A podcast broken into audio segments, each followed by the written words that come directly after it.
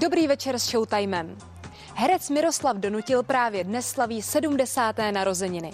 Jedno z jeho přání je, aby už brzy mohl vystupovat před diváky. Na nedostatek práce si rozhodně stěžovat nemůže. Právě teď dotočil film a další se chystá. Jen to obecenstvo mu schází.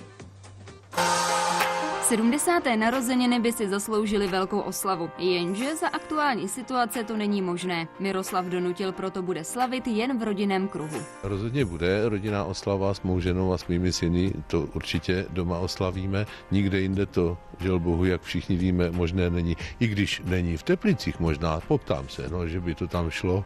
Tam je na to takový hotel. Ne, dělám legraci a nechci to zlehčovat a fakt je, že ta doba musí být ukázněná. Teď prostě fakt to chce kázeň, čili my budeme ukázněně doma oslavíme si to doma. Pokud k nějaké oslavě dojde, tak to patrně bude v létě, když narozeniny slaví moje žena, tak se k ní připojím. V uplynulých dnech poskytoval herec jeden rozhovor za druhým právě kvůli svému jubileu a byl za to rád, protože ho to alespoň na chvíli vytrhlo ze současné složité doby. Chybí mu totiž publikum, kterému by třeba mohl vyprávět své legendární historky.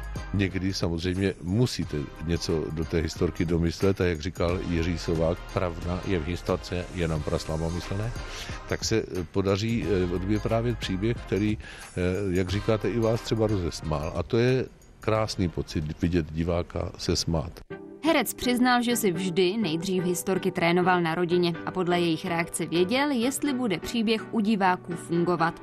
Další zatěžkávací zkouškou byli jeho kolegové. Když jsme jezdili na zájezdy, tak jsem se pokusil poprvé o takovouto one-man show, kdy jsem zasedl v autobusu k mikrofonu a začal jsem po vzoru jednoho průvodce ostravských horníků, kterého jsem viděl na hranici, začal jsem vyprávět příběhy. A oni se bavili a já jsem to potom rozšířil rozšířil na publikum a nejprve na malé, potom na větší a ještě větší a pak se to natočilo dokonce a mělo to úspěch. A to jste věděli, že Miroslav Donutil dodržuje jeden rituál, když míjí Národní divadlo v Praze? Když jdu kolem té budovy, ve které jsem strávil tolik krásných nezapomenutelných let, tak se vždycky vnitřně ukloním, protože si ji vážím. Vážím si té doby, kterou jsem tam strávil a vážím si toho, s kým jsem tam mohl za ta léta pracovat.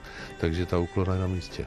A my se mistře klaníme vám a přejeme všechno nejlepší.